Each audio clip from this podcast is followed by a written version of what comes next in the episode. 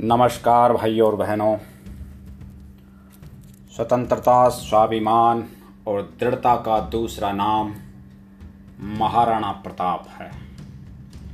जिस तरह से एक वटवृक्ष ज़मीन को पकड़कर दृढ़ता से आंधी तूफानों में खड़ा रहता है, उसी तरह महाराणा प्रताप ने मेवाड़ की धरती को, मेवाड़ की प्रजा को दृढ़तापूर्वक अपने साथ रखा और विदेशी ताकतों के साथ संघर्ष किया और थके नहीं, झुके नहीं, वे वट वृक्ष की तरह आंधियों से लड़ते रहे। उन्हीं के सम्मान में प्रस्तुत है मेरी कविता वट वृक्ष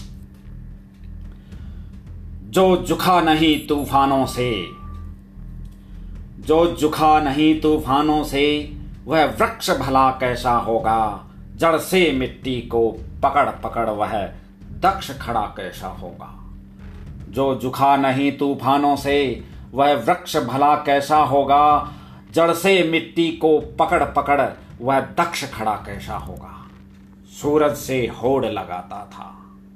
सूरज से होड़ लगाता था, वह मातृभूमि का रखवाला अपने तन को ही तपा तपा कर तपता सूर्य बना डाला। सूरज से होड़ लगाता था। वह मातृभूमि का रखवाला अपने तन को ही तपा तपा कर तपता सूर्य बना डाला। उस तेज पुंज की तलवारें, उस तेज पुंज की तलवारें अरिशोणित पीकर तृप्त हुई। रणभूमि में उसके भाले से सुल्तानी अभिशप्त हुई। उस तेज पुंज की तलवारें अरिशोणित पीकर तृप्त हुई। रणभूमि में उसके भाले से सुल्तानी अभिशप्त हुई। वह स्वाभिमानी महाराणा।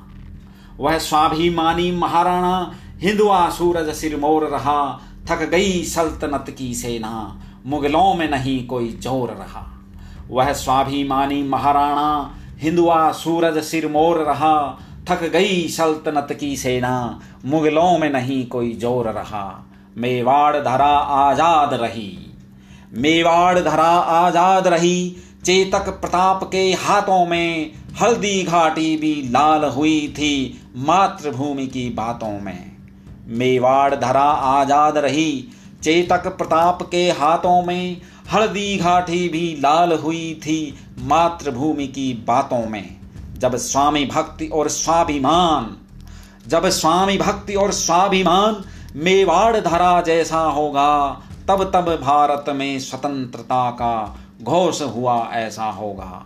जब स्वामी भक्ति और स्वाभिमान मेवाड़ धरा जैसा होगा, तब तब भारत में स्वतंत्रता का घोष हुआ ऐसा होगा।